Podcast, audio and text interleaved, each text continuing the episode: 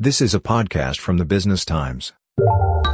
It's beginning to look a lot like something, but for sure the end of a year, which many are happy to see the back of, markets still exhibit a lot of volatility thanks to inflation and rising interest rates. And although 2022 started on quite a positive note, the clouds rolled in pretty quickly. So let's hope 2023 treats our portfolios better, but it's looking like it'll be another year of uncertainty as headwinds continue. So, how can we fortify our investments? What'll be good to look into in 2023? Welcome to Money Hacks, a podcast series by the Business Times, where we explore useful financial tips to help you on your money managing and wealth growing journey. I'm your host, Howie Lim. And helping us out today is Daryl Ho, Senior Investment Strategist at DBS's Chief Investment Office. Daryl, always good to speak to you. Hey, Howie, good to be back. So, do you think we'll see whiplash though in 2023 as, say, the dominant market trends from 2022 reverse themselves? Some people are saying, you know, resilient growth, high inflation, hawkish policy. I guess this presupposes that there would be some form of dramatic reversal come 2023. But I feel the investing world is never this clear cut, right? So, what has been communicated so far, at least, is that the US Fed is no longer keen to hike rates as aggressively as before, but investors need to know that a smaller pace of hikes implies that the interest rate trajectory is still pointing upwards. And therefore, it is likely that 2023 would start to reveal a bit of the lagged effects of such higher interest rates on the real economy, which is why there is such a strong expectation for recessionary conditions to hit next year. So, while we don't anticipate a quick reversal of fortunes, we do think that fixed income is starting to look attractive for 2023 given the high yields offered in good quality bonds. And it's going to be a strong recessionary hedge in any potential economic downturn. Huh. So, what else took a beating in 2022, you think, and maybe is expected to make a comeback in 2023? Bonds are definitely expected to make a comeback in 2023. I think one of the beatings, we were talking about beatings, right? It was really a conceptual beating in what we call the 60 40 portfolio where 60-40 means it's a traditional mix of 60% equities, 40% bonds. And this balanced portfolio saw the worst drawdown, something like the worst drawdown in the last 100 years because both bonds and equities became highly correlated in their returns and they fell by nearly the same magnitude. Now that the yields have adjusted upwards and very meaningfully upwards, we believe that this 60-40 portfolio concept is going to make a comeback and meaning that now bonds would offer more diversification benefits with yields at more normalized levels. So the other market that really took a beating was China equities, right? And I do believe there are certain catalysts that are in place for a comeback next year. So firstly, valuations are compelling. The forward PE ratio of China equities in general are around 11 times, and this is close to one standard deviation low from its longer term historical mean. Right. Secondly, investor positioning in China is still quite light. And this is a technical supportive factor, given that a lot of fear driven outflows have resulted in China allocations being underweight to their benchmarks. So, if there is any form of recovery, there would be a need for short covering, and flows would reverse, and this would be supportive of the market in general. And thirdly, I think it's quite clear if you've been following uh, what's been playing out, is that China is trying to gradually exit from their COVID zero policy. And so the upshot is that we have seen this play out in the rest of the world already, in the US, in Europe, and even in Singapore, where consumers all emerged from lockdown with the mindset of revenge spending. So seeing this play happen before helps us to be able to anticipate what might happen. And it bodes well for segments that would benefit from domestic consumption. For this reason, we do believe that China A shares in particular would see a lot of tailwinds, just like all these other markets in the US and Europe and Singapore that also experienced a recovery trade back when we were first moving out of lockdown. Great. So now not only do we need to pay close attention to the economy, legislative and regulatory policy, corporate earnings and valuations, what's happening in different geographies as well, that's a lot. Is there just one thing we can zero in on? Yeah, you know how we um you know as investors we often like to seek deliberate simplification because our minds simply cannot synthesize so much concurrent information to come to a concrete conclusion, right? So I think this is why the market often zeroes in, if you're talking about one particular point, they zero in on Fed policy as that one factor, given that central banks and monetary policy are said to be the only game in town. And this is not wrong, seeing as how the rate hikes this year have caused so much volatility. It is not wrong for investors to actually fear the Fed and try to read the tea leaves for potential policy shifts. Come on now, preempting the Fed is not easy, and even the best find it challenging. Yep. Surely there's a simpler thing we can concentrate on. So if you're talking about zeroing in on something simple, we prefer to zero in on longer term portfolio strategies like the barbell construct that we constantly speak about. Right. So the barbell construct has companies angled towards secular growth trends in one half of the portfolio and companies or instruments or assets that are income generators on the other end, like dividend stocks, bonds. And this helps to balance the portfolio that will ride through all sorts of uncertainty that you may be concerned of as an investor. And by doing this and constructing a portfolio this way, I think this takes away the investor's focus from the volatile sentiment changes and all these other myriad forces that might be confusing us. And it really refocuses the investor on long term irreversible trends that will give favorable results over a longer time horizon. Okay, so the 60 40 strategy took a beating, but you're saying it's looking attractive for 2023? Mm. And then there's the barbell construct, which means well, being flexible is important, right? To successful investing? Yeah, so flexibility is really important right now, especially when you are entering a phase where risk assets are moving as volatile as they are. I think flexibility implies that investors need to let evolving facts inform them of their decision making and not be too dogmatic to certain principles or certain truisms that they're comfortable with and move away from some unconscious biases that may lead them towards decisions that are not always optimal in the long run. More than ever with such volatility, it is useful for an investor to always ask themselves the premise of their investing consideration. Does it still stand? Have the facts changed? And if they have changed, maybe it's time to readjust. So I think this matters as well. So there is an avenue where you have to adapt to the changes. But as a core construct, a barbell portfolio strategy, I think it's a good overview to simplify and take away the noise to be able to craft your portfolio correctly, but also have the minute adjustments needed if necessary when information changes as the days of investing go by.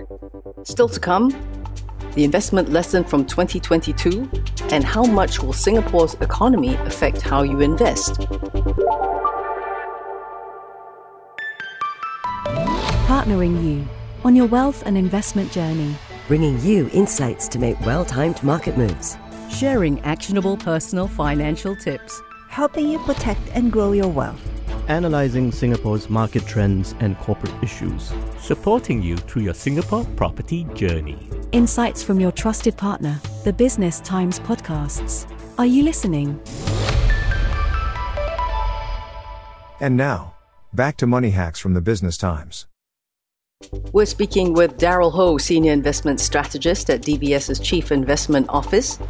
Here's the thing sure, we're in a day and age where we needn't be constrained by geographical positions when it comes to investing, but we're bound to be affected by what happens where we are. And small and open economies like Singapore's are looking like they'd slow more than others. What does this mean for investors here, Daryl? Yep, that's a fair point. But I also do think that one must be cognizant that sometimes a country's economic performance doesn't always relate to the market performance in the same country. So the Singapore market, for example, uh, Singapore is a small and open economy, right? And it's constantly talked about that we may see headwinds from higher interest rates, higher imported inflation, and perhaps even a slowdown in global trade. But our markets, if you look at the segmentation of the Singapore market, it's heavily weighted in banks and financial companies, which have strong earnings outlooks simply due to the fact that we are in a higher interest rate environment and this adds to net interest margins. So the correlation isn't always that similar. And I think this means that investors are usually better off looking at company fundamentals and following secular trends rather than geographical segmentation when they think about asset allocation decisions. So then the question becomes what should we put our money behind then? If we're just talking about 2023, really, I want to reiterate that I think that a dominant theme would be the return of fixed income. Firstly, as a portfolio hedge in a 60 40 portfolio, like we've discussed before. Secondly, also as a source of stable income generation, because yields on high quality bonds are now at 5% or more, which is at levels that we have not seen in at least 10 years. right? So with interest rates still expected to remain high, it does not look like there would be a quick equity valuation re-rating per se. And also the earnings outlook can be more uncertain and can even see declines if a recession does hit. So if you think about that, investors are likely to prefer the certainty of returns through coupon income generation rather than the uncertainty of capital gains with more risky asset classes. In that sense, I think investors can look to a blend of fixed income strategies. A lot of investors may be familiar now subscribing to MAS T-bills. I think that was all the rage uh, a few months and, and currently as well.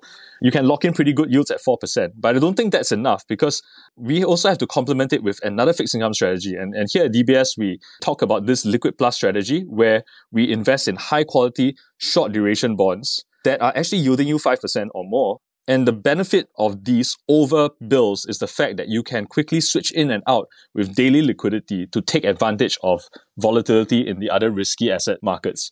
So I think that's another strategy, a fixed income strategy that complements having bills in your own portfolio. And I would say that if the recession does hit, as is hotly anticipated by many economists, it actually may present an opportunity to engage in equities in the longer term themes that we like in tech, e-commerce, cybersecurity, healthcare, etc., that we have in our barbell construct. And given that these are the themes that are most likely going to thrive beyond just the potential downturn that we may see in 2023. Daryl, you mentioned tech. They didn't have a great 2022, though. I mean, the sector's stuck in a downward trend like almost never before. Another comeback kid for 2023, you reckon? So I think tech took a beating because most investors understand tech in terms of very low potential current earnings, but high potential future earnings. So you have strong earnings growth, but it doesn't reflect in the near term and the earnings has to be discounted over a longer time frame, right? So, and because of the fact that you had a very sharp upward adjustment in interest rates, if you just discount cash flows on these uh, high cash flows that are likely to come further into the future, this hits valuations very drastically.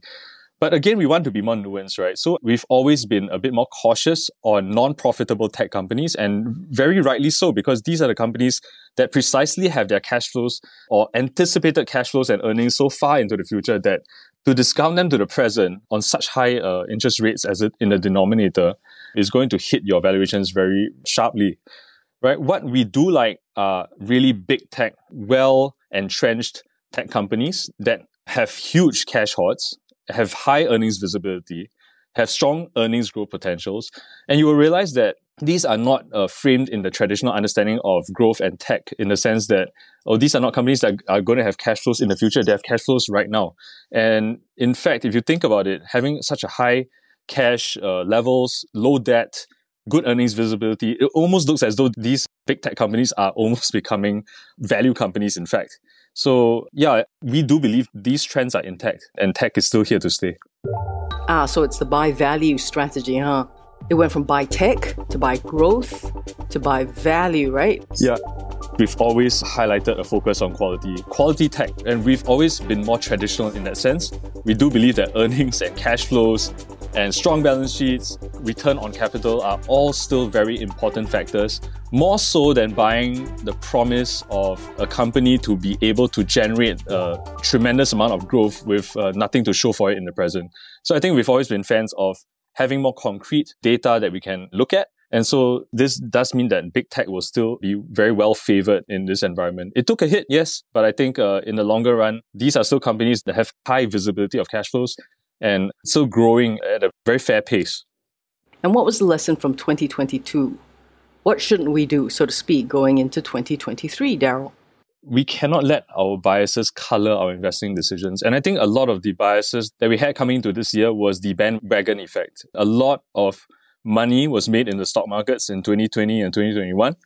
And so people who were caught out of the action, who were chasing the up market, were left buying near the market tops, right? So I think the lesson really is that rather than chase the crowd and looking at what everyone's doing and how much money everyone's making from, you know, cryptocurrency, NFTs, and all those risky type of assets, I think it's always best to know what you're investing in, which is why when we look at companies, we still focus on cash flows, focus on their balance sheets, focus on businesses that you can understand so that even if the market does correct, you know that eventually this business is not going away. It is still going to be able to provide for you earnings throughout the cycle. And the whole idea of investing into an instrument like cryptocurrency, for example, where you need another buyer to take it, it does not inherently generate cash flows on its own away from you at a higher price. If that's your only strategy to make money, then I think it's a little bit one dimensional. So I, I do believe that investors need to realize the biases that they had coming into 2022,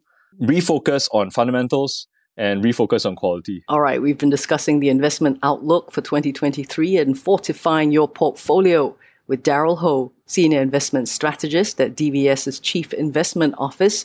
Thanks always for your insights, Daryl. Thanks for having me, Howie. It was a pleasure being here. And that's a wrap for this episode of Money Hacks. I'm Howie Lim. Till next time.